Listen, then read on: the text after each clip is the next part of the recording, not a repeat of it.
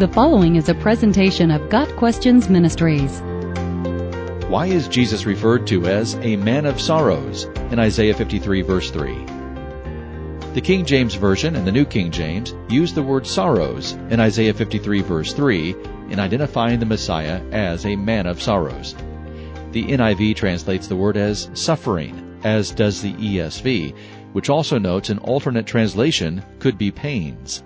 Isaiah 52 verse 13 through chapter 53 verse 12 is the climactic fourth of the servant songs and is often referred to as the song of the suffering servant.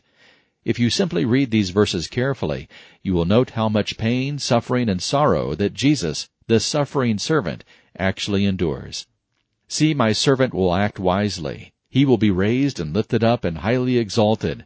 Just as there were many who were appalled at him, his appearance was so disfigured beyond that of any human being, and his form marred beyond human likeness. So he will sprinkle many nations, and kings will shut their mouths because of him.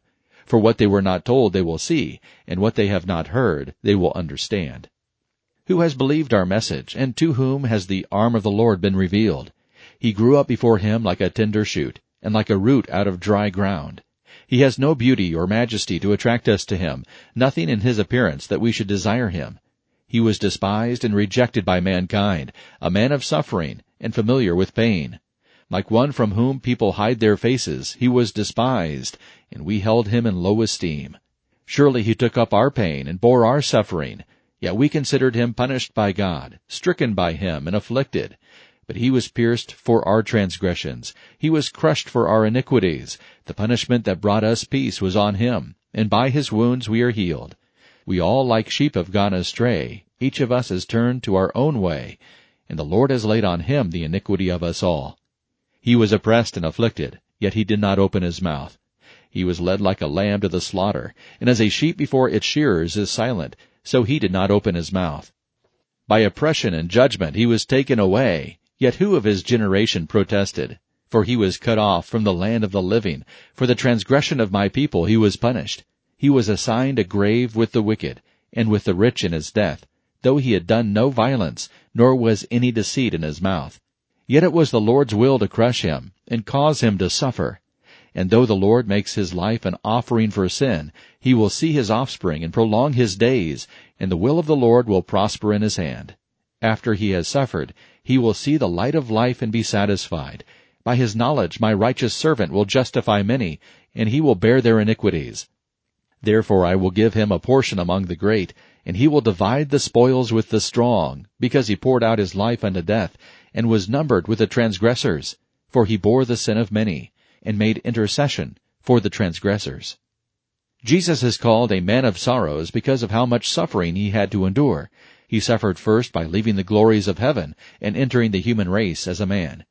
Then he suffered all the things that humanity suffers, and then finally he suffered the wrath of God as the sin bearer. Such suffering must have been all the more acute for him, given his perfect nature. Who of us could ever understand the depths of what his righteous spirit suffered as he lived among fallen humanity?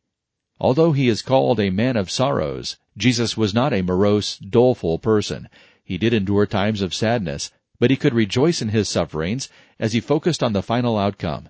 Jesus is the pioneer and perfecter of faith. For the joy set before him he endured the cross, scorning its shame, and sat down at the right hand of the throne of God. Hebrews 12 verse 2. Jesus endured many pains, hardships, sufferings, and sorrows, but he kept his eyes on the final joy of completing God's purpose and redeeming his lost sheep. An old hymn by Philip Bliss is appropriate to quote here. Man of sorrows, what a name for the Son of God, who came ruined sinners to reclaim. Hallelujah, what a Savior. Bearing shame and scoffing rude, in my place condemned he stood, sealed my pardon with his blood. Hallelujah, what a Savior. Guilty, vile, and helpless we, spotless Lamb of God was he. Full atonement can it be. Hallelujah, what a Savior. Lifted up was he to die, it is finished was his cry now in heaven exalted high. Hallelujah, what a Savior. When he comes, our glorious King, all his ransomed home to bring, then anew this song we'll sing. Hallelujah, what a Savior. It was Jesus' willingness to endure suffering and sorrow in a world of suffering and sorrow that ultimately rescues all who trust in Him from the very presence of any suffering and sorrow. He will wipe every tear from their eyes. There will be no more death, or mourning, or crying, or pain, for the old order of things has passed away. Revelation 21 verse 4. Got Questions Ministry seeks to glorify the Lord Jesus Christ by providing biblical answers to today's questions. Online at GotQuestions.org.